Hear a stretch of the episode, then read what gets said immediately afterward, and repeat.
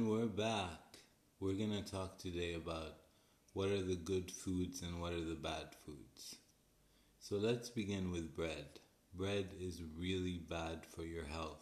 I don't care if it's whole wheat, whole meat, whole, whole I don't know, whole meat, whole pre, call it whatever you want to call it. But bread is not good for the body because it turns into sugar in the body. Anything sugar you don't want, you don't want it to spike up your sugar levels. So instead of bread, eat beans. Beans are healthier and better and they have carbs. Moving on to rice. If you do your research, you will see that rice is not good for the nervous system and it's not good for your bones. Rice can be filling, of course, and can be tasty, but it's not good for you. Instead of rice, try chia seeds. Pasta, spaghetti. Did you know that it has gluten in it? Gluten is really bad for the body, really d- destructive. So you should not eat pasta at all.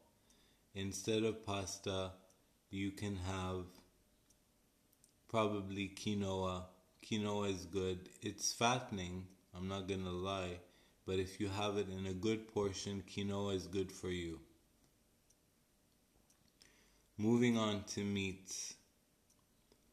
Chicken is good if it's free range and if it's organic because normal chicken has a lot of hormones. They give men breasts and they make women look fatter. So always pick organic chicken when you want to buy chicken. Meat, beef. Now, beef. Beef is very good. Even if it's not grass fed, it's fine you should eat a fatty beef, not lean, fatty. They just discovered now that more fat is better than less fat because you burn more weight because fat eats fat. That's a known fact. Fat eats fat. So instead of getting a normal steak without fat, you get a ribeye steak and you have it for dinner and you enjoy it and you don't cook it well done because you lose all the vitamins.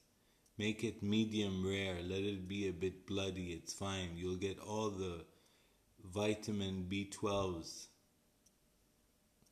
These are good. Sugar. Never ever put in your mouth sugar. It stops the ketosis from working in your body.